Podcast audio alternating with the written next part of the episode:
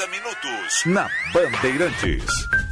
90 minutos com Diego Casagrande, direto de Orlando, Estados Unidos.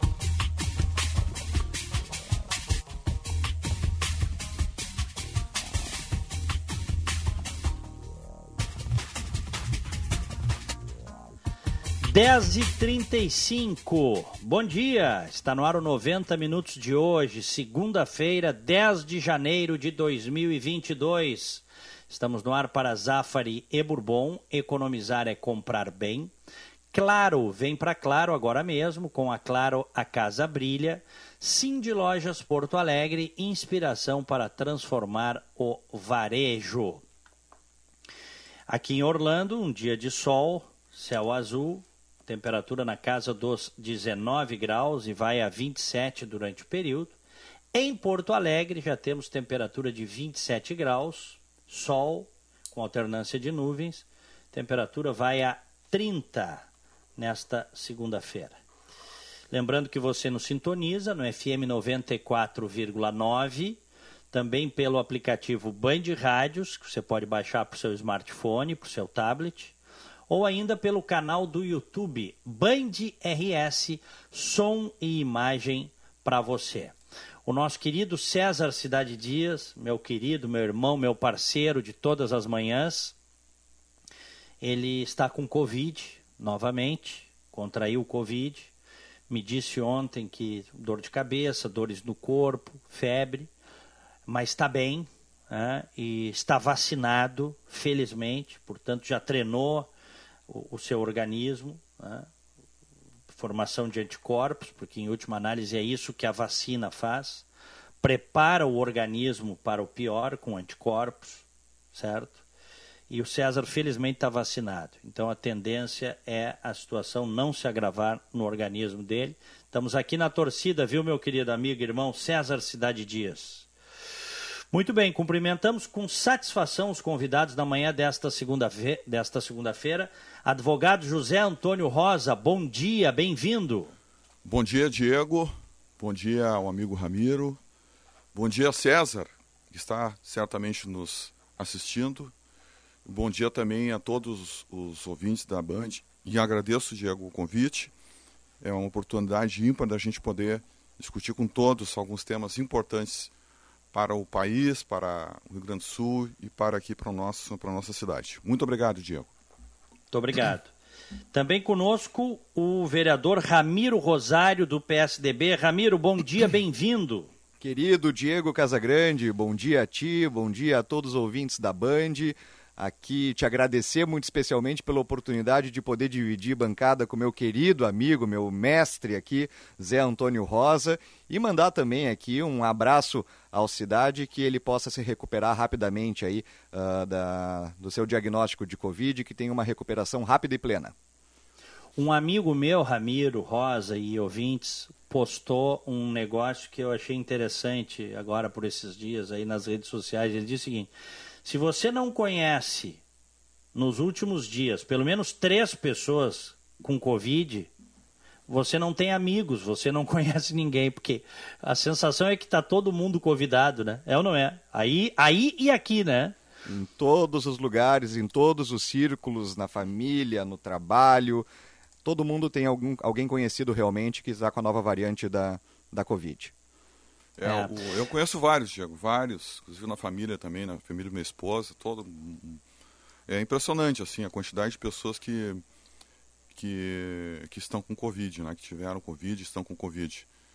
É, isso mostra, né, Diego, que a pandemia não acabou, como muitos é, estavam alardeando, né? E, e muitos também deixando de tomar as medidas que são necessárias para a gente poder enfrentar as, as, as medidas mais fundamentais. Né? Eu já não falo nem, nem mesmo da vacinação, mas aquelas medidas mais fundamentais de uh, o, o, uso do álcool gel, toda a questão sanitária e, a, e também a, o uso da máscara, né? que é um uhum. incômodo, uhum. mas é necessário nesse momento, Diego, a gente utilizar. E ontem até eu estava comentando com a minha esposa Daniela que a gente conviveu, de certa forma, com algumas pessoas e certamente uh, nós não pegamos Covid, em nenhum momento nós pegamos Covid, porque uh, a gente sempre usou máscara. E a máscara, de alguma maneira, nos protegeu. A gente sabe que não é uma proteção 100%, né, muito longe disso, mas era o suficiente para evitar que a gente transmita, né, fundamentalmente isso, e também é, seja alvo da doença, porque é, a gente tem conhecimento de pessoas que, mesmo com a doença, é, circu circulam no, no, em todos os locais públicos. Né? É, um, eu estava até um tempo atrás escutando uma situação em que uh, um médico chegou num supermercado e, e, a, e, lá no supermercado ele, ele viu um dos seus pacientes que estava com Covid. Uhum. E aí ele informou o gerente do, do, do, do supermercado que que tinha gente com Covid lá dentro, que ele tinha conhecimento. E aí o gerente foi no, no microfone tá? e, e pediu para que quem tivesse com Covid saísse do supermercado. Saíram seis pessoas lá de dentro com Covid. Então, é, é, então isso mostra né, que tem muita gente que não está dando nenhum tipo de.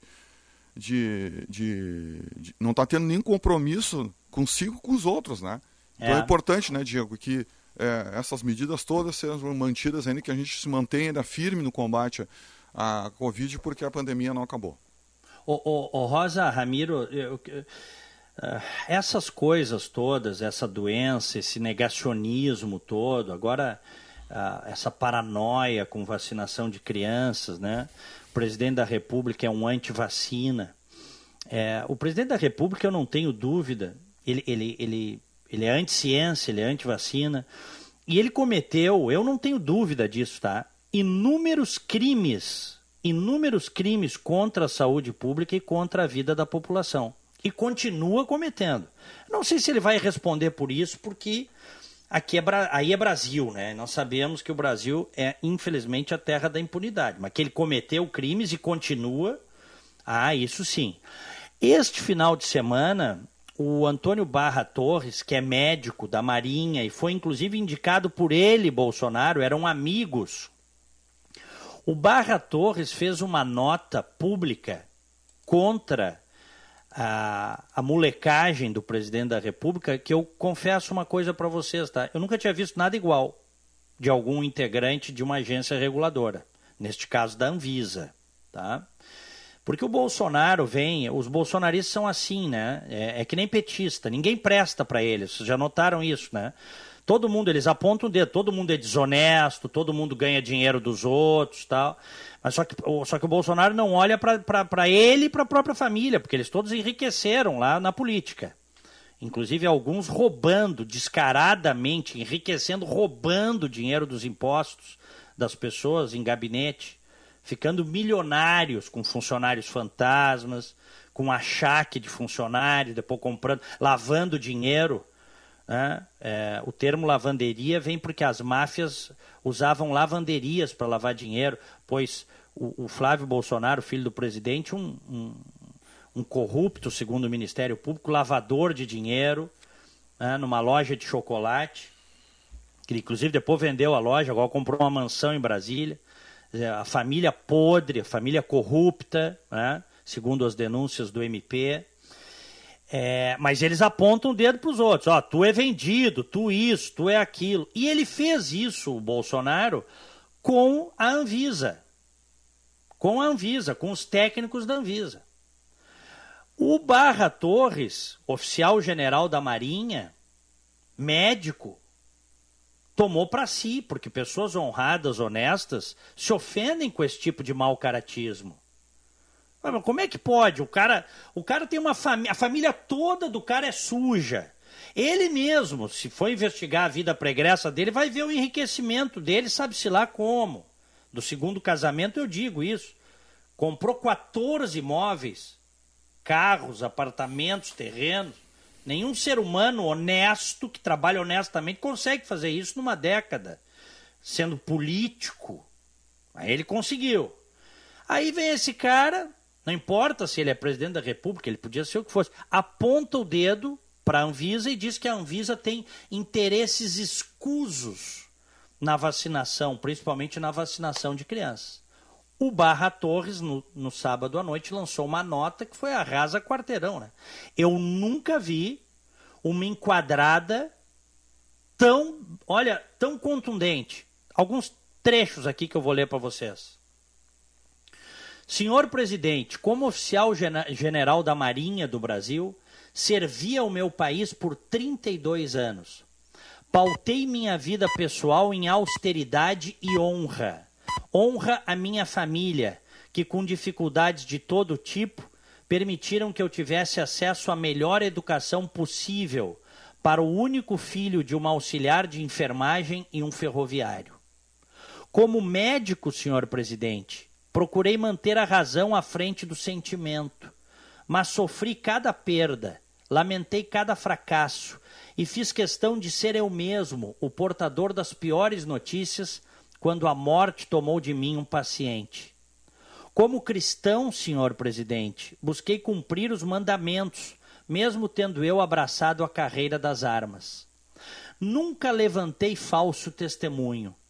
Vou morrer sem conhecer riqueza, senhor presidente, mas vou morrer digno. Nunca me apropriei do que não fosse meu e nem pretendo fazer isso à frente da Anvisa. Prezo muito os valores morais que meus pais praticaram e que, pelo exemplo deles, eu pude somar ao meu caráter. Se o senhor dispõe de informações que levantem o menor indício de corrupção sobre este brasileiro, não perca tempo nem prevarique, senhor presidente. Determine imediata investigação policial sobre a minha pessoa, aliás, sobre qualquer um que trabalhe hoje na Anvisa que com orgulho eu tenho o privilégio de integrar.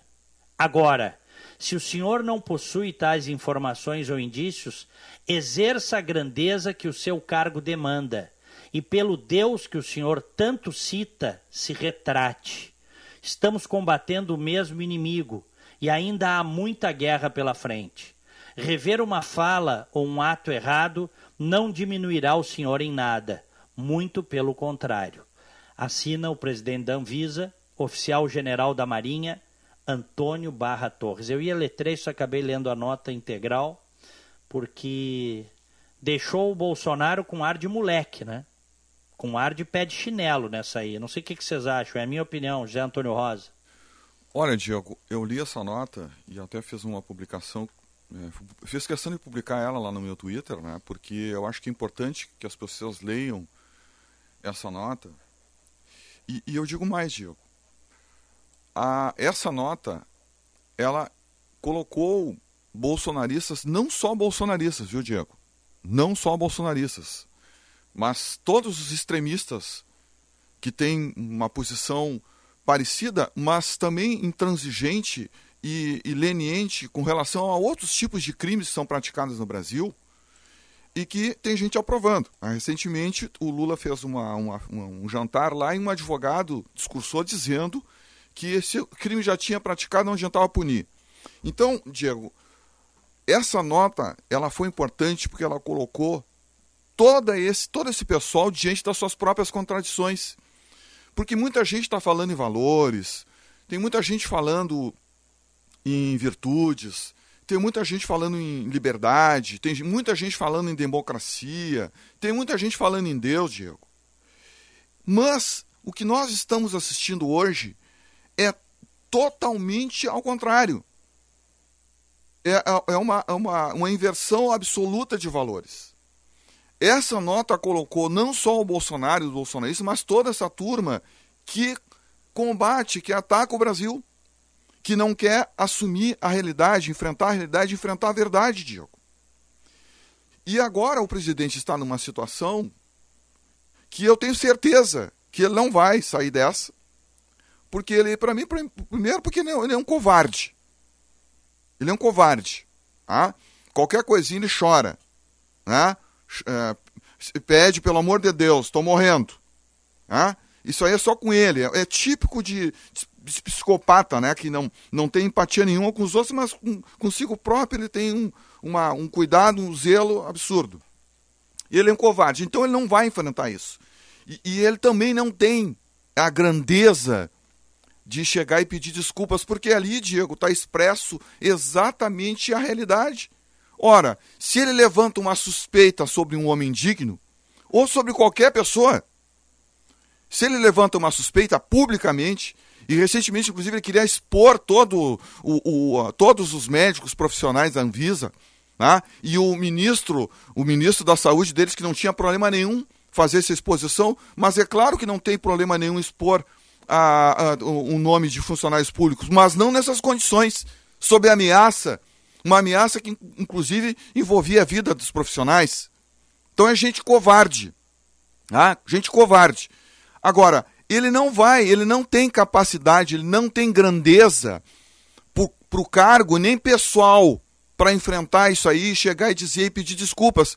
Se ele expôs um profissional, se ele expôs alguém é, honesto, ele tem que mostrar onde é que está onde é que está o problema.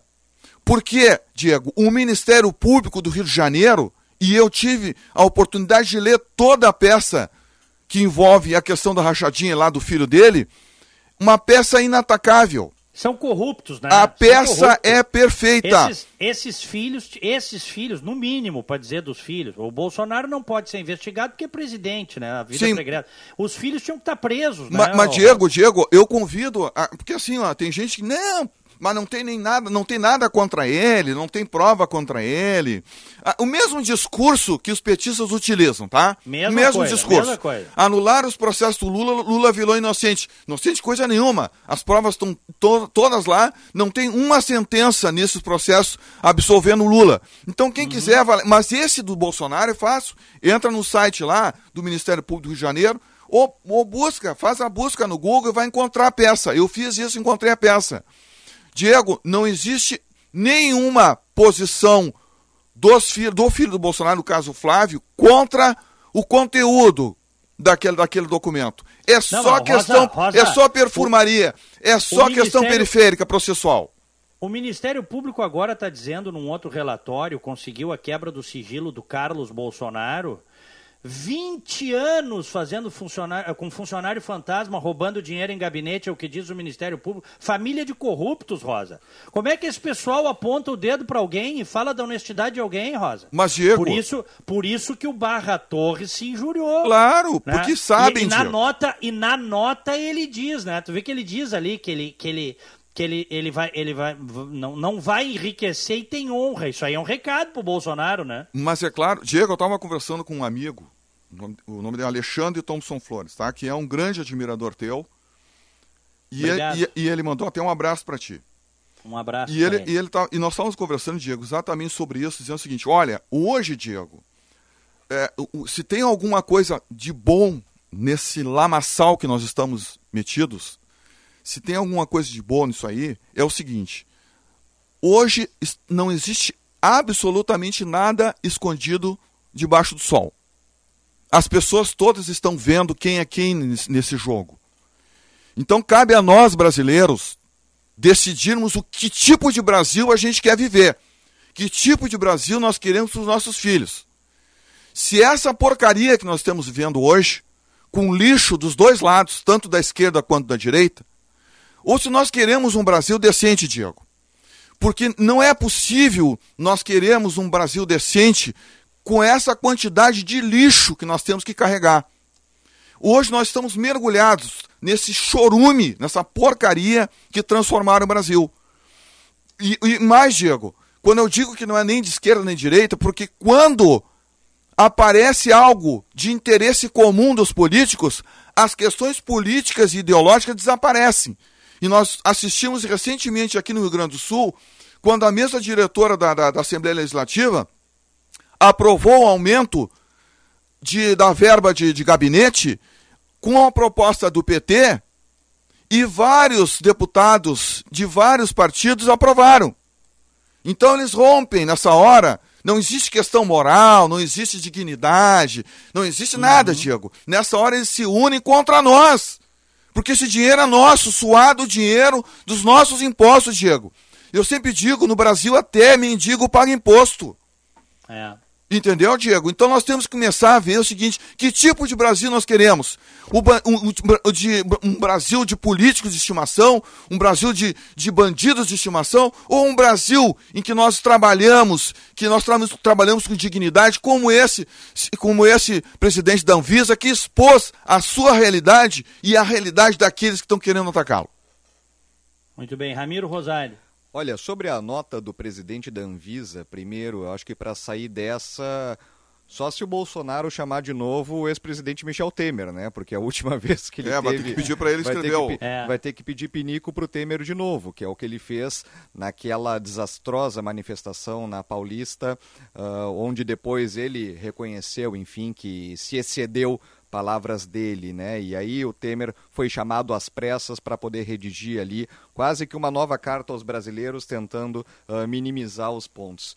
E a nota do presidente da Anvisa é muito clara e muito feliz, e especialmente no ponto que ele diz: bom, se o presidente tem alguma prova de que o presidente da Anvisa está cometendo algum ato ilícito, tem algum interesse escuso, veja bem, interesse escuso na vacinação de crianças, bom, o presidente tem o dever legal, não apenas moral, o dever legal de fazer a devida denúncia, abrir os processos investigativos para que isso aconteça. Então, a nota do presidente da Anvisa, no meu ponto de vista, foi muito feliz, muito especialmente neste ponto, e eu não consigo entender, eu não consigo conceber quais seriam os interesses escusos da vacinação em crianças, né? Eu, eu veja bem, eu, eu, eu tenho agora uma filhinha de 10 meses, tá, Diego? Obviamente, uhum. ela não estaria dentro uh, do, da idade apropriada não. para é a, a partir, vacinação. A, a, partir de 5 anos. A partir de 5 anos, exatamente. É. Porém, eu acredito que fique a critério dos pais. Assim como a vacinação não é obrigatória,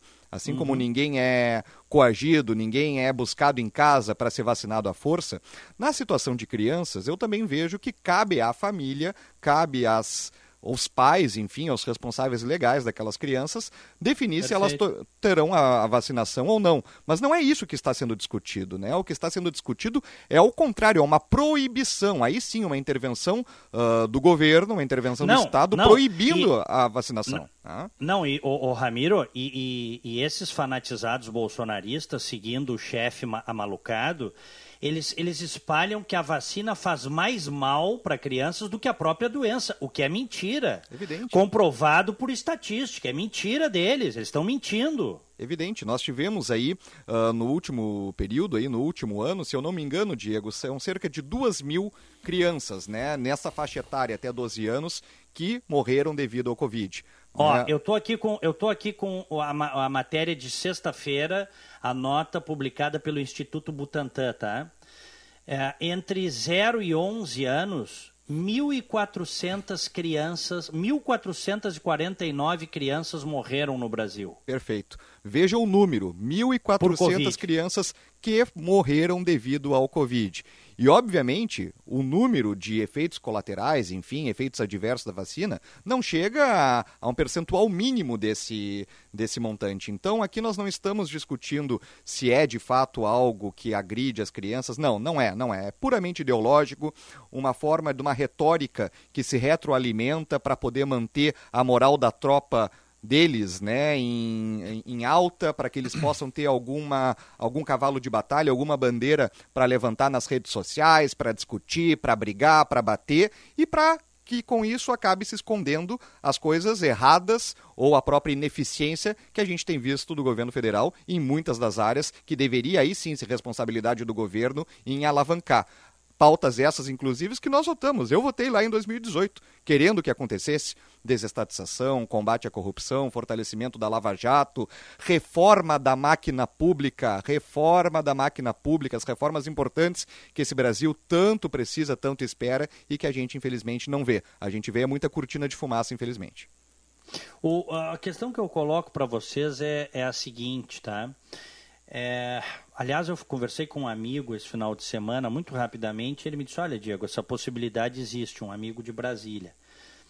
Ela não é forte, mas ela existe. Se fala em Brasília que o Bolsonaro, é, na hora H, iria desis, poderia desistir de, de ser candidato à reeleição, porque ele vai perder a eleição, né? Isso aí é, já está liquidado, né? Foi tanta bobagem, tanto Olha, tanta, tanta, tanta patifaria verbal nesses últimos três anos, tantas ações uh, que dividiram, inclusive, a própria base eleitoral do, do presidente, uh, que ele não vai conseguir repetir aquela frente que o elegeu em 2018 contra o PT.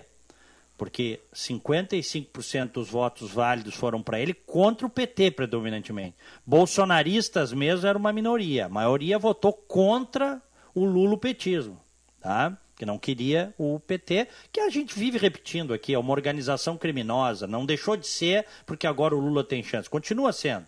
Saquearam o Brasil, roubaram o Brasil, maltrataram os brasileiros sabemos disso. Mas o que se cogita é que na hora H ele desista de concorrer à presidência da República e concorra ao Senado pelo Rio de Janeiro.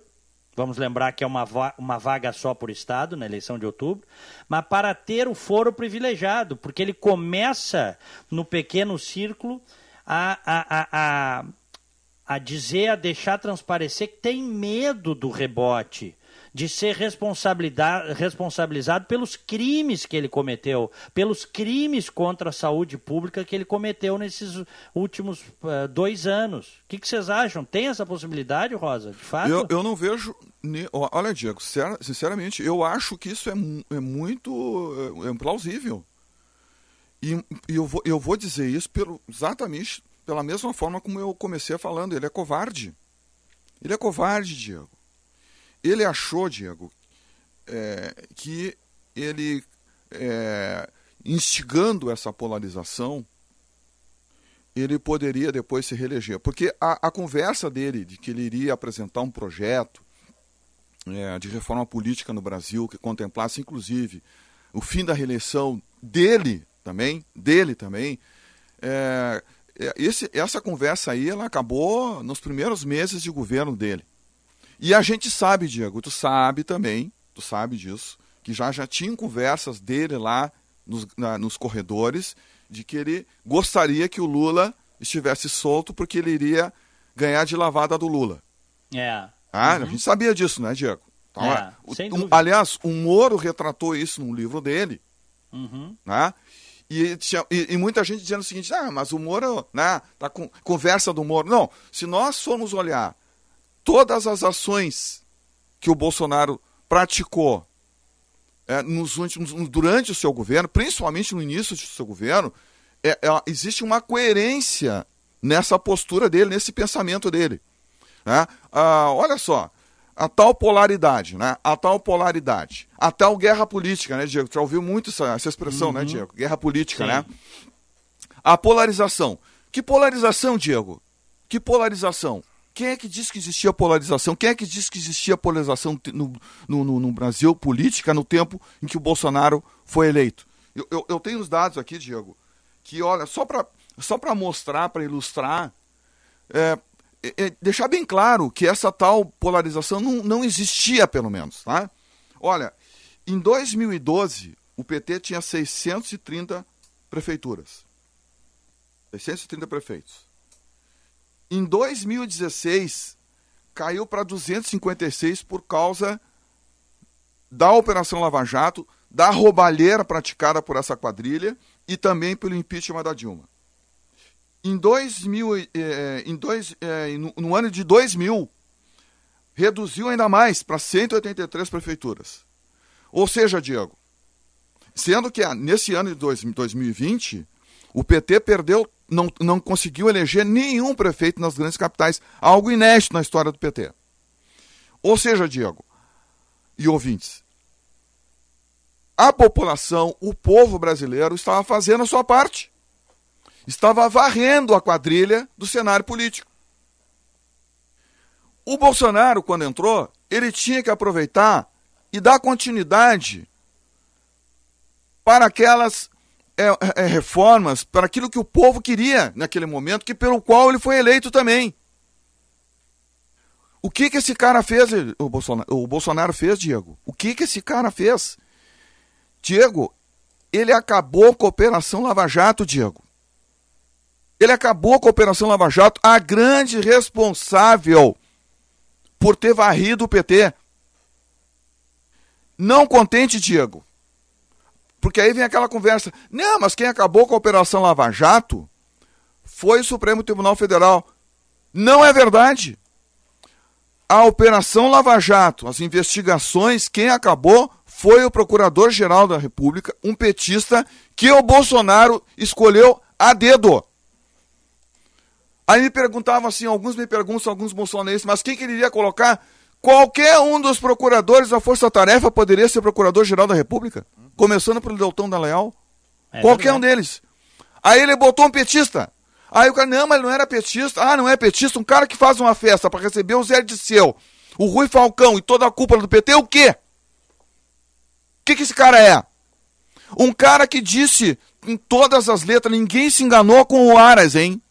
Ninguém se enganou com Aras. A gente denunciou aqui muitas Exatamente, vezes. Exatamente, Diego. O Augusto ele, Aras. Ele falou antes, durante o processo de seleção e depois que ele era contra a Operação Lava Jato. E se algum engano tivesse ocorrido nesse momento, por que, que ele foi reconduzido? Uhum. Então foi deliberado, Diego. Então essa história de que nós, que não somos bolsonaristas, seremos os responsáveis pela volta do PT ao poder, é mentira, é enganoso, é mais uma dessas conversas de bolsonarista que deve ler novamente a nota do presidente da Anvisa.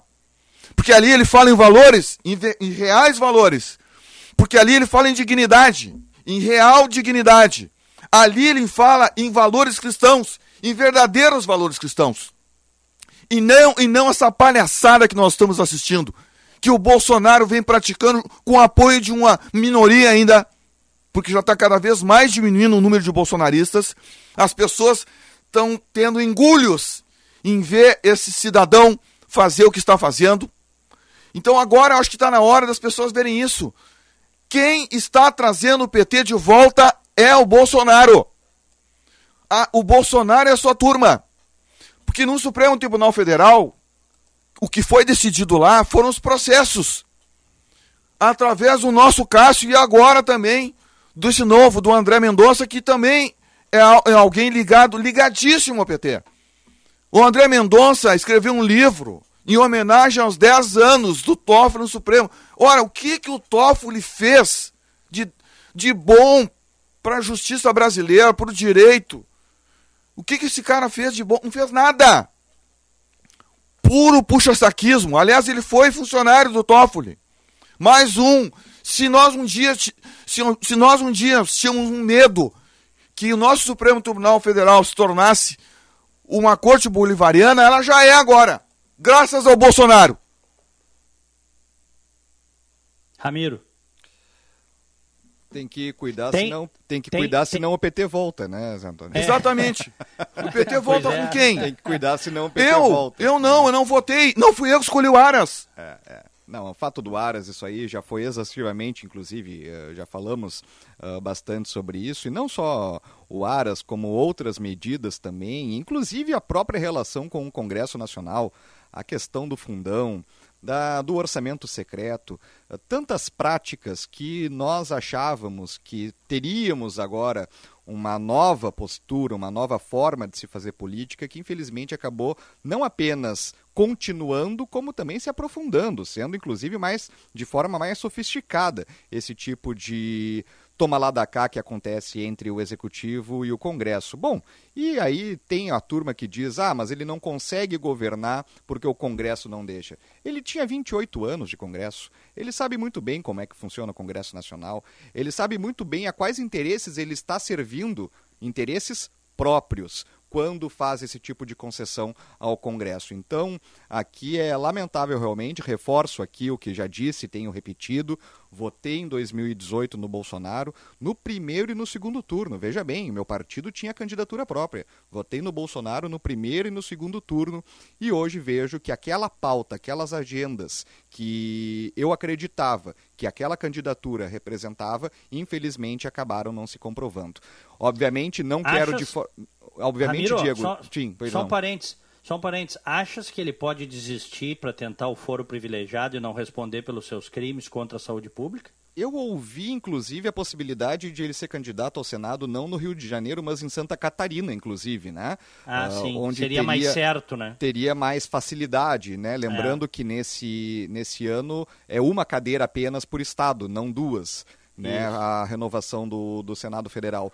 Olha, então... a Dilma tentou isso em Minas Gerais quando tinha duas cadeiras e o povo chutou ela, hein? Ficou em quarto lugar. Exatamente. O que eu não sei se aconteceria no Rio Grande do Sul a Dilma, hein? Talvez ela tivesse, ela tivesse, ela errou talvez a estratégia é. em concorrer por Minas e não pelo Rio Grande do Sul, que aqui nós temos, né, infelizmente, um percentual e, da população maior. E ele, se ele fizer isso, que é, como eu falei, plausível, ele vai fazer porque ele é covarde. Ele não quer enfrentar é. Toda essa, essa desgraça que ele patrocinou, né? É, foi no governo dele que acabaram com a Operação Lava Jato, foi no governo dele que, que soltaram Lula, foi no governo dele que aprovaram leis que simplesmente vão impedir que qualquer tipo de investigação ocorra e punição para corrupto, né? O corrupto Ou seja, vai ter que pro... vai... ele vai ter que fazer o esforço ainda de provar que ele é corrupto. É, não, não pode nem falar, não... é, exatamente. Não, e mesmo, mesmo. O cara rouba e diz assim. Não, mas agora eu roubei, tá mas, aqui, ó. Mas é. mesmo assim, mesmo assim, ô Ramiro, mesmo assim tem gente que foi lá e delatou, tem gente que foi lá e, e confessou e o Supremo é. liberou. É, é. Entendeu? Mesmo hoje, hoje vagabundo de alto nível, ele pode confessar que o, um, o, o Supremo vai liberar. Pode a confessar. Agenda, a agenda pró-corrupção, infelizmente, avança e avança em passos largos no Brasil. Por isso que é tão importante que a gente sempre volte. Ah, o pessoal diz, ah, Ramiro, tu só fala de combate à corrupção. Sim, mas é, é, é, é a base de tudo porque ela é como a unha.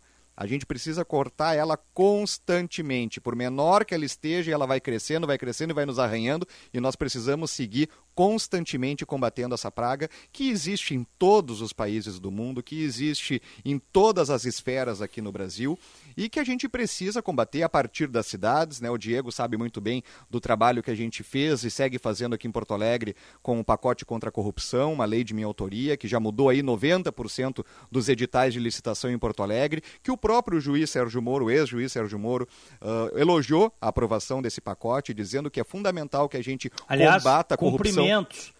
Eu não tinha falado contigo, Rogério. Cumprimentos pela aprovação, hein, Ramiro? Muito obrigado, Diego. Muito, muito, obrigado mesmo. Ele foi sancionado, inclusive, já o pacote contra a corrupção, que traz uma série de medidas muito práticas e de prevenção, inclusive, às irregularidades. Eu acho que é isso que a gente precisa também quando a gente trata do assunto da corrupção, porque a Lava Jato ela é uma ação reativa de punição, correto?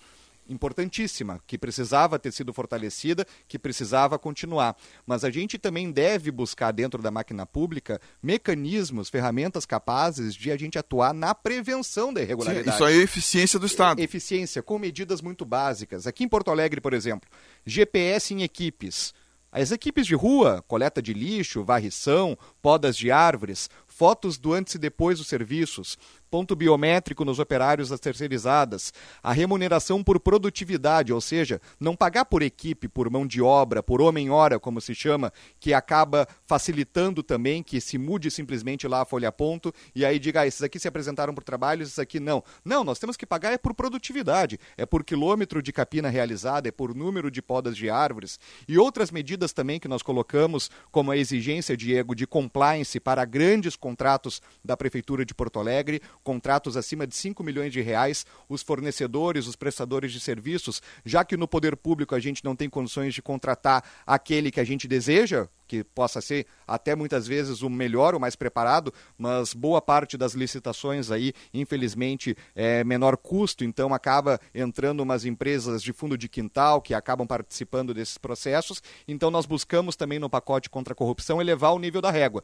colocando exigência de programa de integridade, compliance desses fornecedores e uma série de outras medidas que atuam na prevenção para pelo menos dificultar a vida dos malandros, a vida dos corruptos na cidade. E é na cidade que a gente tem que começar a combater esse tipo de coisa. A gente fala muito de Brasília, os grandes escândalos, obviamente, chamam mais atenção, são os escândalos que acontecem uh, em nível nacional, mas a gente precisa olhar também para a nossa cidade, porque a corrupção ela está muito mais próxima do que a gente imagina, está no posto de saúde que se frequenta, está na praça onde leva o filho, está na rua, na sua rua, onde passa a coleta de lixo, onde é feita a limpeza de boca de lobo. Então é fundamental que a gente também olhe para esse tema a partir aqui da nossa, da nossa comunidade mesmo, da nossa vila, da nossa cidade. E, uhum. Diego, ah, essa questão que o Ramiro levantou é importante, né? Porque ah, muita gente diz, eh, eu tenho visto na imprensa, inclusive, alguns ah, e alguns especialistas eh, reclamando, por exemplo, do Sérgio Moro, dizendo que o Sérgio Moro só fala em corrupção, combate à corrupção. Bom, primeiro, Uh... Mas queriam que o Sérgio Moro falasse de rachadinha, de rachadinha, é, não, não, e, é, não é, é, o Moro. E é interessante o seguinte, né, Diego? Interessante o seguinte, né? Eu me, é, é, ele só pergunta sobre corrupção. Uhum. As perguntas Sim. são todas sobre corrupção e querem que o cara fale sobre o quê? Rachadinha? É, né? isso. Eu, eu acho não, ótimo, até porque, Rosa, porque... Até, até porque se o Brasil respirou combate à corrupção durante alguns parcos anos dos seus 500 anos de história foi graças a Lava Jato. Claro. Né? Exatamente, exatamente. Não, e, o brasileiro e, voltou a acreditar no Brasil, né? É, teve um, exatamente. Teve, teve um, um, sentimento verde amarelo. Esse é o real sentimento verde amarelo que a gente é viu é de aí. fato nas ruas, nas conversas exatamente, dentro de casa. É importante foi, destacar isso. É, foi é. a Lava Jato é o orgulho nacional que nós que sentimos naquele momento uh, foi fundamental. E que bom que o Sérgio Moro segue falando de combate à corrupção, porque ao falar de combate à corrupção, tu fala em melhoria na saúde. Ao falar de combate à corrupção, tu fala em melhoria na educação, nas escolas. Ao falar em combate à corrupção, tu fala em melhoria na infraestrutura da nação. Então, a corrupção e o combate, obviamente, à corrupção está interligado a todos os outros temas. Não, e, e ah, eu, eu, aí as pessoas ficam, ah, mas a corrupção, tem, o Brasil tem outros problemas. Sim, eu sei que o Brasil tem outros problemas. Tá? Agora, é bom que as pessoas saibam o seguinte: já existe uma. Com base nos dados dos problemas que ocorrem no Brasil em torno, principalmente dessa relação com o poder público, a, a ONU calculou que a corrupção sangra do, sangra do Brasil, sangra o Brasil em 200 bilhões de reais por ano. É isso aí. Então, agora eu pergunto assim para o cidadão, cidadão comum, para cada um de nós, tá? se nós perdemos 200 bilhões por ano na corrupção, eu pergunto, por que, que o Brasil está nessa situação? Calcula aí 10 anos. Calcula o que, que daria para fazer, o que, que daria para fazer, não com esse dinheiro ao longo de 10 anos, mas por ano, com 200 bilhões. Resolveria é. o problema de muita gente. Hum. Daria condições do Brasil estar hoje num outro patamar. Claro que nós não iríamos acabar com o Ramiro colocou, acabar com a corrupção. Mas assim, ó, a corrupção ela tem que ter, primeiro, uma postura da sociedade de repúdio absoluto. E sem relativizar. Exatamente, né? Que a corrupção. Rachadinha é, é corrupção. É sim. corrupção. Né? Não, não dá pra gente ficar relativizando, achar que corrupção ruim é Pô, só mas, dos outros. Mas, mas só um pouquinho, mas é peculato da cadeia. É, funcionário fantasma é corrupção. Ele, ele, eles tinham ali durante uh, mais de uma década um miliciano roubando para eles. Aí eu pergunto, nós, a sociedade brasileira, claro que a gente tinha que tirar o PT, que é outra quadrilha, a gente sabe disso. O PT é uma quadrilha, uma organização criminosa. Já mostrou isso e a Lava Jato demonstrou isso. E o Lula era o chefão. A gente sabe disso. Mas a questão é a seguinte: vamos lá, eu quero ouvir de vocês, meus, meus queridos Ramiro e, e Rosa. Uh, a sociedade foi ingênua, fomos ingênuos ao achar que o sujeito que criou os filhos na corrupção, os filhos roubando, botou um miliciano para ensinar os filhos a roubar. Né?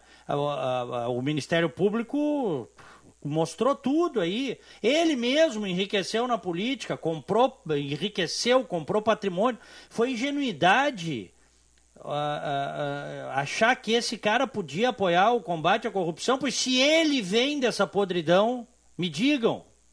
Não, é, Diego, o que aconteceu, né, é, é, é, é, aquele negócio, né, Diego, se a gente for tentar achar o fio da meada desse, desse problema aí, nós vamos ficar muito tempo conversando. Porque. Agora que ele, que ele enganou bem, enganou. Não, né? ele enganou. Eu acho que ele não enganou, Diego. Eu acho que ele não enganou. Não. Tá? Nós é, demos um voto de confiança.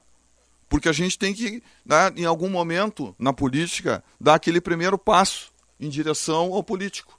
Tá? É, deveria ser diferente, mas às vezes a gente se coloca nessa situação, porque infelizmente, Diego, eu, eu já falei aqui no programa uma vez, né, que eu, toda a minha vida, eu votei no mal menor. Eu nunca votei com convicção. Eu sempre votei no mal menor para evitar que essa escumalha petista, esquerdista assumisse o Brasil, porque eu sei que quer dar. E a gente tá aí, ó. Né? E se assumir vai dar problema não, de novo também. Eu, né? O que eu, que eu achei, né, não era, não era, não sou nenhum deus, não sou nenhum futurologista, não sou nada. É, é só olhar a história.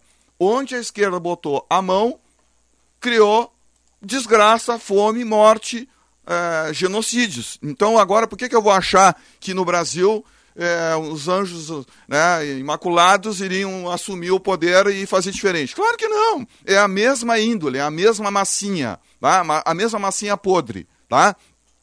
Então, o que, que a gente fez? Nós apostamos, nós demos um voto de confiança para um político que se apresentou naquele momento dizendo que iria fazer diferente.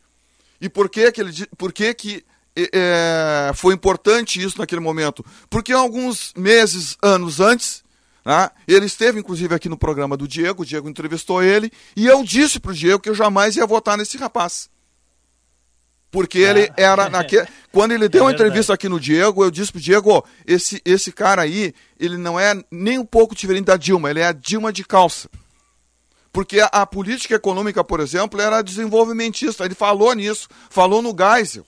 Quer dizer, a política eu lembro que nós fomos, Rosa, Rosa, eu lembro que nós fomos tomar um café. Exatamente. E, e, e tu, nós fomos numa padaria descendo o, é. Morro Santo Antônio e tu me dissesse assim: Eu não acredito, rapaz, que eu ouvi as coisas que esse cara disse e daqui a pouco. E tu dissesse assim: Daqui a pouco nós vamos ter que votar nele. Exatamente, tu, Diego. Tu exatamente. dissesse isso pra mim. Diego, aí então o que, que a gente fez? Ignorante, né? Um ignorante. Total, sobre, um boçal, um boçal. um boçal. Inúmeros assuntos. Sabe é. nada. E, claro, né? Ele, é, ele só era demandado em temas da cintura para baixo, né? É. Isso ele conhece, né? Isso ele conhece. Então aí ele, né? Ah, falava em racismo, homossexualismo, essas coisas ele falava bem, tá? Aí, o que, que, que, a sociedade fez? Não, vão dar um voto de confiança para ele. Afinal de contas, ele está assumindo a bandeira que nenhum político quis assumir. Essa é a verdade, Diego. Se nós olharmos todos os candidatos à presidência da República em 2018, nenhum deles quis assumir a bandeira daquele povo todo que saiu às ruas, daqueles milhões de pessoas que saíram às ruas. Só o Bolsonaro fez isso. Esse sistema político brasileiro é tão desgraçado, tão desgraçado, que nenhum político teve a dignidade, teve a dignidade de assumir a, a, o, aquele sentimento que as pessoas estavam manifestando e querer um país decente. O Bolsonaro assumiu. Mas ele enganou. Nós não nos enganamos, mas ele nos enganou. Essa é a verdade. Quem traiu o eleitor, quem traiu o Brasil, quem entregou o Brasil para o Centrão, quem entendeu todas as demandas do PT foi o Bolsonaro. Ninguém vai poder abrir a boca hoje para dizer o seguinte: ah, o PT acabou com a Operação Lava Jato. Ah, o PT aprovou a lei é, é, anticrime, que não é anticrime coisa nenhuma. Ah, o PT aprovou a lei de abuso de autoridade. Não! Tudo foi aprovado no governo do Bolsonaro. Parece que foi feito sob encomenda. Parece que foi feito sob encomenda. A melhor coisa que o PT fez na vida foi o Bolsonaro. Não tem coisa melhor na vida.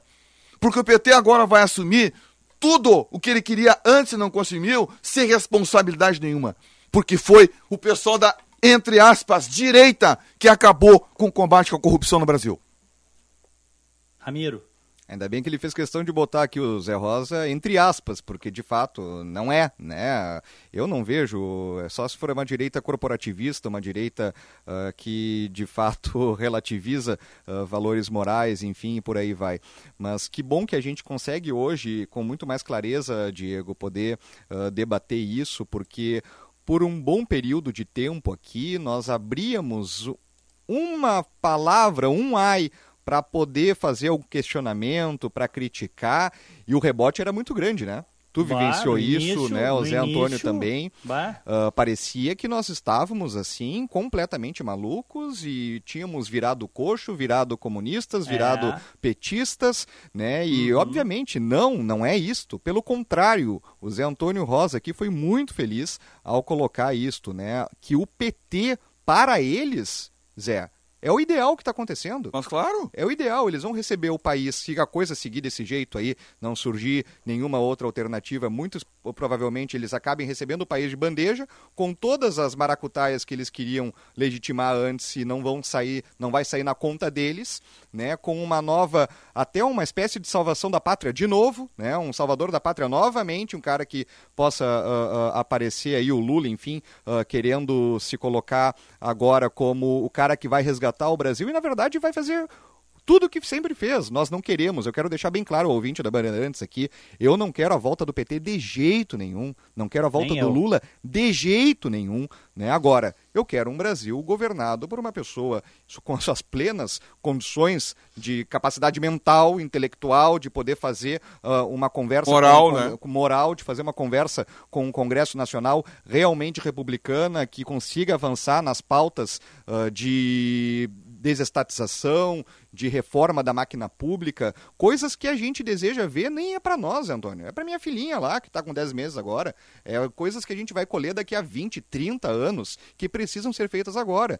E parece, parece não, a realidade é que infelizmente se preocupam apenas com a próxima eleição. Não, e uh, Diego, uh, a situação é, uh, nós temos um efetivo de pessoas no Brasil que se tem uma ideia assim, ah, são anti são antipetistas. Né? Então nós temos um, os bolsonaristas que votaram no Bolsonaro, os antipetistas, mas tem um efetivo no Brasil que talvez seja maior que os antipetistas e qualquer outro efetivo, que são aquelas pessoas, as pessoas comuns e não tão comuns assim, tem alguns, eu vou até citar aqui, que é, querem um país que não tem um envolvimento na política, elas querem viver bem, elas querem viver em paz, entendeu? Elas querem ter o seu trabalho, Isso. seus filhos na escola, entendeu? Querem passar, ter, poder se reunir com a família, os filhos, uh, com os amigos no final de semana, com o seu churrasquinho, seu futebol, ou seja, eu, eu para mim é isso, esse, esse é o normal de uma vida, né? Então tem essas pessoas. Essas pessoas não têm ideologia. Eu, eu, eu já, já escutei, já li de algumas pessoas dizendo o seguinte, que elas não são de esquerda, que elas votaram no Bolsonaro mas hoje elas votariam no Lula para tirar o Bolsonaro. E, inclusive, Diego, não sei se tu lembras, mas, se eu não me engano, foi tu que entrevistou o Maílson da Nóbrega. Uhum. E ele disse no teu programa é, que votaria, é. votaria no Lula para tirar o Bolsonaro. É. Isso é um perigo. Então, assim, claro, porque duas coisas, Ramiro. Aquilo que eu falei no começo. Mas aí também. Quem mas criou essa não, polaridade. Eu não, eu, eu, eu prefiro não votar em ninguém. Não, eu não voto em ninguém também, eu não vou votar em ninguém. Mim é uma prostituição isso. Entendeu? Não, eu também acho, Diego, mas para te ver assim, ó, mas que o cara é tão ruim. Assim. É, o, o Bolsonaro é tão assim. ruim que até no Lula o pessoal, o pessoal tá querendo votar. É. Ele ressuscitou o Lula, né? Ressuscitou o Lula, ressuscitou o PT. Lula, ele PT estava em frangalhos. PT, né? Não, ele e, é assim, o... e Diego, é Diego, vamos, vamos ver o seguinte. O Bolsonaro não teve nenhuma oposição por parte do PT. Isso é de estranhar. Nada, nada. Não teve nada. nada. Olha, o um, um, um movimento sem terra fez manifestação até nos governos do PT, não fez nada no governo Bolsonaro. O, o, o, o, o, o Bolsonaro, o petista votando com o Bolsonaro. Petista, a Glaze Hoffman deu parabéns pro Bolsonaro quando ele escolheu Aras. É verdade. Mas peraí, pessoal, só um pouquinho, o que, que tá acontecendo? É. Aí sou eu, esquerdista? O é. que, que tá acontecendo? Tem alguma coisa errada aí. Ah? Uhum. Petista, ah, todo mundo ali. Ah, eu, bom, não, não é de desconfiar, né, Diego? Eu, é. tu, eu, não votei, o Ramiro não votou, tu também não votou, é. Diego, no, no, Lula. Mas o Bolsonaro já votou. Aliás, no, no Lula não, ele votou no companheiro Lula. É. Né? Ele, ele já votou. O cara de direita, o conservador, o liberal, votou no Lula. E ele tem um programa, inclusive, que ele disse. Eu até publiquei uma parte da reportagem dele, na entrevista que ele fez num programa, dizendo o seguinte: que no tempo que ele era deputado federal, e ele votou muitas vezes com o PT. Não, muitas vezes não. Ele sempre votou com o PT contra o Brasil. Ele votou contra o Plano Real, Diego. É. Ele votou contra o Plano Real junto com o PT. É. Entendeu? Ele disse que o Chaves, o Chaves, o Chaves, pessoal, o Chaves, era a esperança da América Latina. Então agora, agora que nós estamos, agora nós estamos vendo o verdadeiro Lula, o Lulinha, aquele paz e amor, Né? Aquela vigarista não existe mais. Agora a gente está vendo quem é o verdadeiro Lula. Nós estamos também vendo quem é o verdadeiro Bolsonaro, que elogiou o Aldo Rebelo, que elogiou o, o, o como é o nome dele, o, o que foi tesoureiro do PT, o José Genuíno Neto. Genuíno. Ele, ele elogiou, Diego, elogiou, disse que ele era um cara competente. Estava, inclusive, na Câmara lá, quando ele fez o pronunciamento, pedindo, inclusive, a aprovação do competente José Genuíno Neto para ser ministro da Defesa. Uhum, então, assim, Diego, agora é. nós estamos, como eu disse, nada mais está escondido debaixo do sol. Quem tem que dar explicação disso tudo é o Bolsonaro e não nós, Diego. É. Esse cara vai ter que dar explicação para todos nós. Uhum. Eu vou para o intervalo, tá?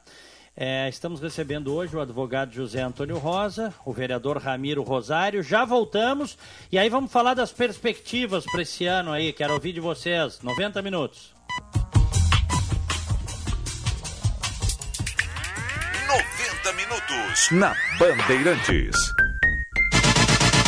Serviço Bandeirantes.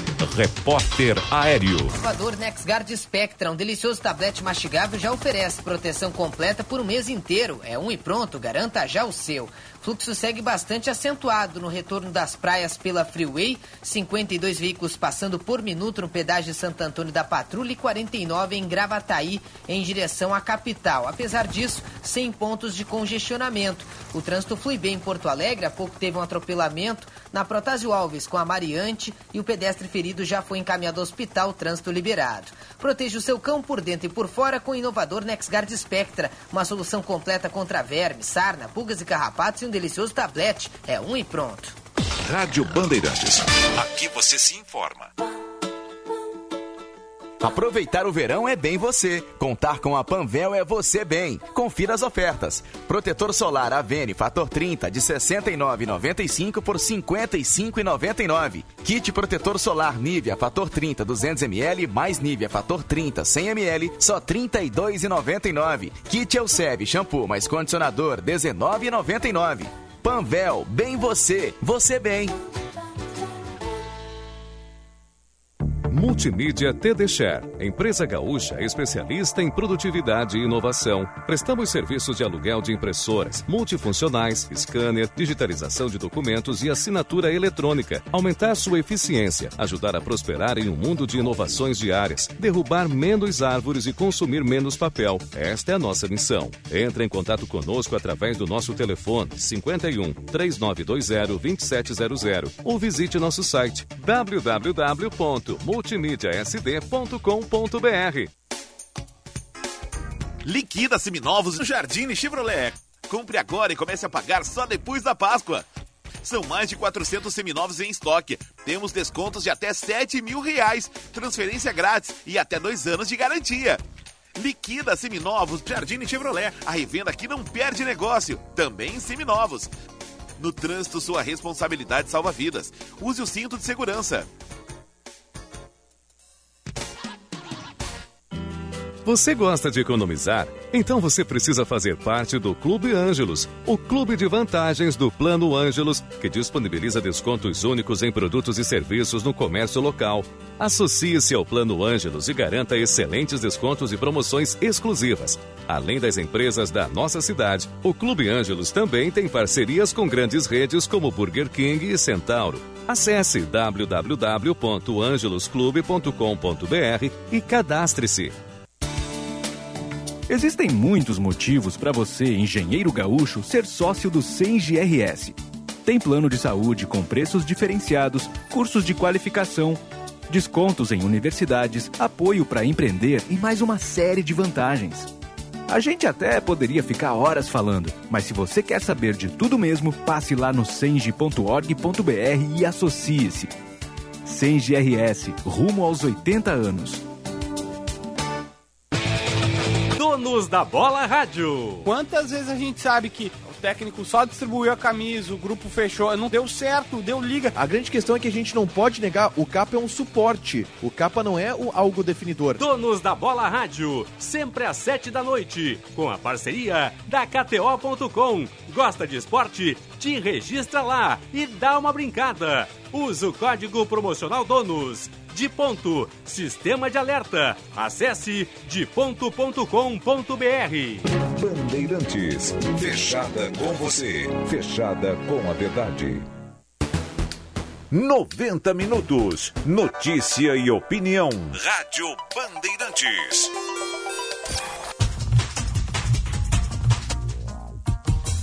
Estamos de volta. 90 minutos é para Zafari e Bourbon. Economizar é comprar bem. Claro, vem para Claro agora mesmo. Com a Claro, a casa brilha. Sim de Lojas Porto Alegre, inspiração para transformar o varejo. Aqui em Orlando, temperatura na casa dos 20 graus, céu parcialmente nublado neste momento. Em Porto Alegre, temos sol com alternância de nuvens, temperatura na casa dos 28 graus. Hoje estão conosco o vereador Ramiro Rosário, do PSDB, e o advogado José Antônio Rosa. Deixa eu colocar uma questão para vocês, as perspectivas para esse ano e para o ano que vem, né? Porque a gente sabe que perspectiva não pode ser uma coisa imediata, né? As coisas têm prazo de maturação. Começando contigo, Ramiro, qual é a tua expectativa para o que vai acontecer no país? País vai melhorar, vai ficar na mesma, vai piorar? O que, que tu achas? Olha, Diego, primeiro, para que a gente possa fazer uma análise de como é que vai ficar, a gente tem que ver como é que está. Né? Eu não tenho muitas perspectivas para o país, confesso. Vejo que essa questão Lula de um lado, Bolsonaro do outro, a, forma como as coisas estão acontecendo, a menos que a gente tenha uma surpresa e um reforço, uma musculatura maior de uma possível terceira via, que a tudo indica que agora estaria concentrando esforços em cima uh, do Sérgio Moro. Uh, se não tiver essa, essa uma guinada realmente na, na, na, na, condução desse processo de terceira via, eu não tenho muitas perspectivas não. Não, não vou para esse 2022, pelo menos com relação à eleição presidencial, com alguma alguma grande esperança. Vou bem desanimado, inclusive, para esse processo. Né? Não vejo muita salvação não. Espero estar errado. Agora, no Rio Grande do Sul e aqui na nossa cidade de Porto Alegre, a gente tem visto um processo muito interessante que é algo que não está acontecendo no cenário nacional. E eu explico. Vejamos aqui o exemplo do Rio Grande do Sul. Nós tivemos aqui, Diego, algo que foi inédito, pelo menos na nossa história recente, que foi a sucessão de dois bons governos. Com seus erros e acertos, Sartori e Eduardo Leite, de alguma forma se complementaram, conseguiram avançar em reformas da máquina pública, em reformas institucionais importantes, da Previdência, reforma administrativa, conseguiram conduzir processos de desestatização inéditos, ou então a, que a gente esperava bastante tempo, como foi o caso da CE, Sulgás, agora mais recentemente Corsã. E o Estado, felizmente, parece que tirou o nariz para fora da água, começou a respirar, está pagando salários de brigadianos, professores, servidores em dia, não apenas pagando em dia, como inclusive antecipando, veja bem, Rio Grande do Sul antecipando o pagamento de 13 terceiro. Conseguiu agora, pelos dados que estão se mostrando, parece que 2021 será o primeiro ano que o Estado voltará a fechar no azul desde o governo Ieda, então foram mais de 10 anos aí novamente fechando no vermelho, e o Estado ele tem uma perspectiva de crescimento extraordinária, porque além da questão de conseguir fazer a manutenção, o dia a dia de pagar as suas contas, está anunciando a cada semana investimentos bilionários em todas as áreas. Investimentos em infraestrutura, rodovias, na educação, inclusive com aumento de salário, veja bem, aumento de salário de professores da rede pública estadual, também investimentos pesados na área de saúde, com reformas de hospitais, compras de novos equipamentos. E eu repito, isso não é uma questão apenas do Eduardo Leite, é uma sucessão de dois bons governos, coisa que no Rio Grande do Sul, infelizmente, nós não tínhamos, né? Acabava elegendo alguém que tinha um discurso ou uma prática de austeridade fiscal, depois vinha o PT, botava a mão no dinheiro e fazia aquela esculhambação nas contas públicas de novo. Aí se reerguia, se botava em alguém que pudesse colocar de novo as contas em dia, com êxito ou sem êxito, mas vinha depois alguém e desfazia esse trabalho todo. Então o Estado ele está num bom caminho e o mesmo aconteceu na nossa capital, Porto Alegre. Nós tivemos também com seus erros e acertos, e eu fiz parte desse processo, fui secretário municipal na última gestão aqui em Porto Alegre. Nós tivemos uma cidade que há mais de 20 anos Porto Alegre fechava no vermelho. Quando o Marquesan, a prefeitura passada, assumiu em 2017, Porto Alegre não pagava sequer os seus fornecedores, também atrasava salários tinha tido a sua nota rebaixada pela Secretaria do Tesouro Nacional. Isso significa que Porto Alegre estava no SPC das prefeituras, não podia mais ter novos financiamentos, novos empréstimos e todas as grandes obras dessa cidade foram feitas através de financiamentos, desde a Orla, Terceira Perimetral, as chamadas obras da Copa, todas elas foram obras que conseguiram ou uh, se teve oportunidade de dar início nelas graças a empréstimos de instituições nacionais e também internacionais. E o fato é que Porto Alegre não podia mais fazer novos empréstimos, pois estava com o seu nome sujo. Foram quatro anos de muito trabalho, de medidas muitas vezes amargas vistas uh, para a população, mas que se conseguiu aí fazer um equilíbrio uh, financeiro que devolveu a Porto Alegre a sua capacidade de crédito e hoje o próprio prefeito Sebastião Melo começa a colher ou segue colhendo boa parte desses frutos, inclusive com um anúncio recente de um financiamento de 154 milhões de dólares, Diego, que seria o maior financiamento da história da cidade uhum. através da Agência Francesa de Desenvolvimento para se investir muito especialmente na região do Centro Histórico e Quarto Distrito, trazendo desenvolvimento, gerando emprego e renda para a cidade. Então a minha perspectiva perspectiva tu perguntas para 2022 com relação ao país, ela não é de esperança, ela não é de uma renovação ou de que a gente possa ter uh, um, uma condução correta aí, uh, do nosso país para os próximos anos. Mas, em compensação, uh, a nossa cidade de Porto Alegre e o Estado eh, me surpreenderam muito né, nesse processo ao longo dos últimos anos. A gente consegue ver um futuro, um horizonte melhor para a nossa cidade e para o Estado do Rio Grande do Sul. E eu espero que em breve aquele Estado que a gente vivia, que falava apenas de passado, no passado fomos isso, no passado fomos aquilo, né? ou em Porto Alegre, a capital do Latinha, né? Porto Alegre lá tinha isso, lá tinha aquilo. Hoje a gente vê que são uh, dois entes aí, Porto Alegre e o estado do Rio Grande do Sul, com perspectivas gigantescas de melhoria e de um futuro melhor para sua população. Rosa. Diego, é, eu também entro no mesmo ritmo do, do Ramiro. É, eu acho que 2022, é, a nível nacional, é, ou pelo menos a nível do governo federal, para mim a situação vai até mesmo piorar. Não, não é, não é, eu não estou fazendo aqui nenhuma análise meramente pessoal, né, mas estou fazendo, repercutindo que muitos especialistas é, na área, inclusive o próprio governo, né, tem colocado nesse sentido, na área econômica, o Brasil corre o risco, inclusive, de aprofundar a, a, essa recessão, que nós já entramos, uma espécie de recessão técnica, né? Então não vai haver crescimento. O Brasil, é, diante dessa polariza polarização criada e forjada né, a ferro e fogo e a sangue dos brasileiros, é, vai, vai entrar agora em estagnação.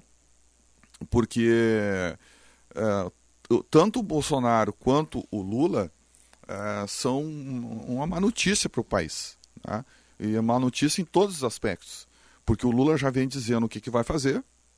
Né? Então, ou seja, nós vamos retroceder no tempo, nós vamos aprofundar no Brasil o atraso, né? porque a, a, a nova matriz econômica né, que se desenvolveu a, a, partir do último governo Lula e os governos Dilma, vai, vai ser aprofundado. Ou seja, aquilo que nós eh, esperávamos que ocorresse no Brasil, que a redução do tamanho do Estado, eh, para que o Estado pudesse ficar menos corrupto, mais eficiente, isso não vai ocorrer. Né? Vai haver uma estatização ainda maior do Brasil. Né? A gente está vendo aí, inclusive, eh, que algumas privatizações vão. Bom, o sistema de privatização vai acabar. Tá? Uh, o, Lula já está anunciando aí o, o, Manteiga, né, como um grande mentor aí do, da política econômica. Então já sabe o que, que, que, vai acontecer. Hein? É uma piada, né, Diego? É uma piada é. de mau gosto, trágica, né? É, que é, lastimavelmente, né, se nós cairmos na mão dessa gente, nós já sabemos o que, que vai acontecer com o país. O Bolsonaro a mesma coisa. Né? O Bolsonaro a mesma coisa, porque o Bolsonaro tem um discurso, né, um discurso que ele vai novamente reaquecer, mas certamente ele não vai colocar em prática porque o Bolsonaro pensa da mesma forma que os petistas. A visão do Bolsonaro é uma visão desenvolvimentista da, da, da economia. Né? Então, uh, o que, que, ele vai fazer? Ele vai não vai fazer nada, ele vai boicotar como ele vem boicotando. Aliás, as reformas que foram feitas no Brasil foram apesar do Bolsonaro. Uhum. Porque, por exemplo, a reforma da, da Previdência é, ela, ela, ela demorou mais para ser aprovada, ela já estava pronta no governo Temer, praticamente pronta. É, Foi o Temer. Esse homem, ele... é, tu, tá, tu tá lembrando uma coisa importante, Rosa. Esse homem é tão falso, tão cínico, tão mentiroso, ele é uma fraude que o, a gente podia ter aprovado no governo Temer e ele foi contra. Foi contra, foi contra. Ele foi contra, foi contra. porque ele queria ganhar a eleição. Exatamente, exatamente. Não, e Diego, e Diego se, se a gente for a, analisar, né, é que as pessoas esquecem no Brasil, né? A gente esquece com muita facilidade, não sei porquê. Né, mas se nós formos analisar uh, o atraso que ocorreu, o próprio Rodrigo Maia dizia, né? que quando ele conseguia encaixar lá para as votações, o Bolsonaro vinha, dava uma entrevista, não sei para quem lá, fazia aquela live, aquela porcaria daquela live dele, e desfazia tudo. Uhum. Ah, eu me lembro da quando estavam estabelecendo ali a, o limite de idade para mulheres se aposentar, já estava tudo ajustado, o cara vai lá e dá uma entrevista re, re, re, é, aumentando o, o, a, a, idade das mulheres. Então, é assim, ó, o, o, o tudo que foi feito foi apesar dele. Né? Graças é. a Deus que nós tivemos alguns profissionais é, com capacidade, profissionais com experiência que conseguiram, mas é aquela história, né? Eles estão, eles estão num ambiente político. Se fosse só a decisão técnica que valesse, realmente nós teríamos dado um passo importante no Brasil. Mas o, boi, o Bolsonaro boicotou tudo, tudo, né? até o Moro, né? Porque muita gente fala, eles enchem a boca de chamar o Moro de traidor, né? Mas o Moro, o Moro não tinha outra saída. Eu, eu sempre digo, o Moro tinha dois caminhos para sair do Ministério da, da Justiça. Ou ele saía preso, né? porque se ele, se, ele, se ele aprovasse aquilo que o Bolsonaro queria fazer e fez na Polícia Federal, sem respaldo político nenhum, que ele não tem respaldo político nenhum, o Moro não, não, tinha, não era de partido nenhum, o que ia acontecer é o seguinte, ele ia sair preso, porque iam descobrir e iam responsabilizar o ministro. O ministro, porque o Bolsonaro não assume nada porque ele é covarde. Ele é covarde. Né? Ou ele saía da forma como saiu, com dignidade, respeitando e a sua, a sua história. Não podia jogar no lixo por causa de um farsante como o Bolsonaro. Né? Então, muitos profissionais que atuaram no governo atuaram exatamente é, de forma técnica, mas estão no ambiente político e não conseguiram fazer além daquilo que é, era o limite deles e que e dali daquele limite em diante era o presidente que atuava. Então, Diego, eu vejo assim, ó, o Brasil está em maus lençóis, diante dessa situação. E esse ano é um ano que tem de tudo, né, Diego? Tem, tem eleições. Tem, ah, aliás, nós estamos em campanha desde que o Bolsonaro se elegeu. O Brasil, infelizmente, é, apaga uma eleição iniciando outra. Né? Uh, e, e, também é, é, lastimo que uma parte da mídia contribua com isso. Eu me lembro de, de pesquisas eleitorais, eu acho que, se não me engano, segundo ou terceiro mês de governo do Bolsonaro. Disse, pelo amor de Deus, não é o momento para falar em, em, eleição. Nós, precisamos, nós temos uma série de problemas para resolver no país. E aí ficam arrefecendo, a melhor, ficam aquecendo, ficam é, promovendo esse tipo de situação, um debate político que não cabe no momento que nós temos agora pensar no Brasil. Ah, então, no ano de eleição, muito menos. Tudo aquilo que se poderia fazer, não jamais, porque algumas medidas a serem tomadas no Brasil, elas são realmente impopulares. Quando eu digo impopulares, impopulares para as corporações. Né? As corporações que mandam no Brasil, que, eh, tanto públicas quanto, quanto privadas. Então, Diego, o ano de 2002 é um ano que, é, que não, vai, não vai terminar. Né? E, nem, e nem vai começar porque ele vai ser uma, uma consequência, uma sequência do ano 2001, 2021.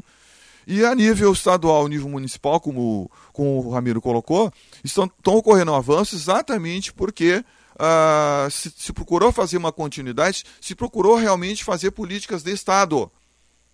É, é, porque isso que falta no Brasil. Nós não conseguimos buscar consenso. A necessidade, por exemplo, de se buscar no país, a nível nacional, consenso por isso que uma terceira via é importante, Diego. Uma terceira via é. que rompa com essa polarização, uma terceira via que consiga dialogar com todo mundo, aqueles que estão de boa vontade, tanto da direita quanto da esquerda, porque chegou o momento de se pensar no país. O Brasil está muito atrasado, muito atrasado, Diego, em relação às principais nações. E o Brasil vai ter que encontrar alternativas suas para resolver os seus problemas e poder guindar o seu desenvolvimento, porque certas, certas ações e certos é, sonhos nós temos que é, postergar para bem à frente. Por exemplo, o Brasil não vai conseguir se tornar um país tecnológico, porque o Brasil está totalmente fora desse circuito. Porque o Brasil optou por é, é, é, dar cunho ideológico para a educação.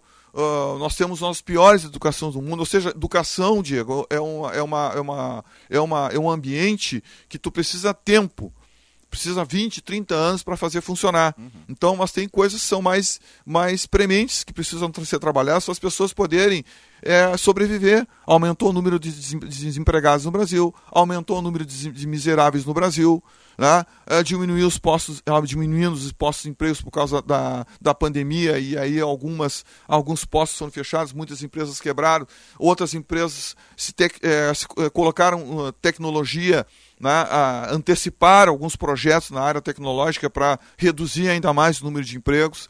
Ah, os empregos são cada vez mais é, qualificados. Ou seja, nós temos uma série de desafios, Diego, que infelizmente nós só vamos começar a enxergar alguma coisa se nós tivermos alguém fora desse ambiente de PT e Bolsonaro, só vamos conseguir enxergar a partir de 2023. Ninguém vai botar um centavo nesse país, que já muitos investidores já saíram do Brasil, né? já saíram, tiraram dinheiro daqui, mas ninguém vai botar um centavo no Brasil antes de saber quem vai assumir o Brasil em 2023. E, e mais, provavelmente não vai colocar se ganhar ou Bolsonaro ou Lula. Eu quero colocar uma última questão. Nós temos quatro minutinhos para terminar o programa. Em 2018, na onda antipetista, que era justificada, porque eu repito, né? Uh, um sindicato do crime se instalou nas administrações petistas sob o comando do Lula. Então, natural que todos nós, que a população se revoltasse contra isso. Mas em 2018, naquela onda, muito lixo se elegeu para o parlamento para os parlamentos, até eu diria. Qual é a perspectiva? Deve dar uma melhorada agora em 2022, Ramiro? Eu espero que sim, Diego. Boa parte dessa podridão aí que entrou na onda uh, acabou. Vejo que o eleitor acabou acordando e, e eles próprios são tão incompetentes muitas vezes que uh, não conseguiram sequer fazer um trabalho digno ali do seu mandato e de comunicação com a, com a, população ou de entregas reais de projetos capazes de mudar a vida das pessoas. Então eu acredito que a onda não vai ser mais essa não, está cada vez mais surgindo pessoas que na base do discurso não vou chamar aqui de um discurso moderado, não é isso. É um discurso realista, é um discurso de botar os pés no chão e tratar dos temas que realmente precisam ser tratados. Como aqui nós já falamos bastante, mas faço questão aqui de mencionar novamente de reforma da máquina pública, de processos de desestatização, de privatização, mas não de ficar no discurso, de ter entrega real, de verdade, uh, dessas pautas, seja porque já fez ou porque tem condições de fazer. E eu tenho uma perspectiva perspectiva um pouco melhor, sim, embora o cenário para o governo federal esteja nebuloso e, e repito aqui que não tenho nenhuma grande expectativa de, de que possa melhorar num primeiro momento, salvo se nós tivermos o fortalecimento de uma terceira via, mas a minha esperança é de que a gente consiga, sim, trazer produtos políticos de mais qualidade para dentro do Congresso Nacional e da Assembleia uh, nesse ano de 2022, justamente devido a essa percepção da população. O que, que achas, Rosa? Diego, eu acho que vai reduzir muitos daqueles que se elegeram, os oportunistas que se elegeram nas costas do Bolsonaro, nas, nas nossas costas, né, Diego? Porque nos usaram também para isso, né? assim como o Bolsonaro. Muitos, sim, o pessoal, ia pra, o pessoal ia para a rua com a gente, nós sim, estivemos sim, nós, Diego, muita gente, a gente sabe é. disso, né? Eu, tu, Ramiro é. e milhares de pessoas dizendo que não tinham político de estimação, não tinha um bandido de estimação. É. Pois eu vi essas pessoas irem para microfone de rádio defender rachadinha, pelo pois é, amor é, de Deus. Exatamente, Diego. Eu vi gente de, defendendo rachadinha. Defendendo ah, rachadinha. E, e, defender, e defender outras barbaridades. Outras também, coisas né? também bem, bem complicadas, né? Mas eu acho que muitos deles não vão se reeleger, Diego. Mas o problema é o seguinte, né? Nós temos um sistema político no Brasil que recicla lixo, né?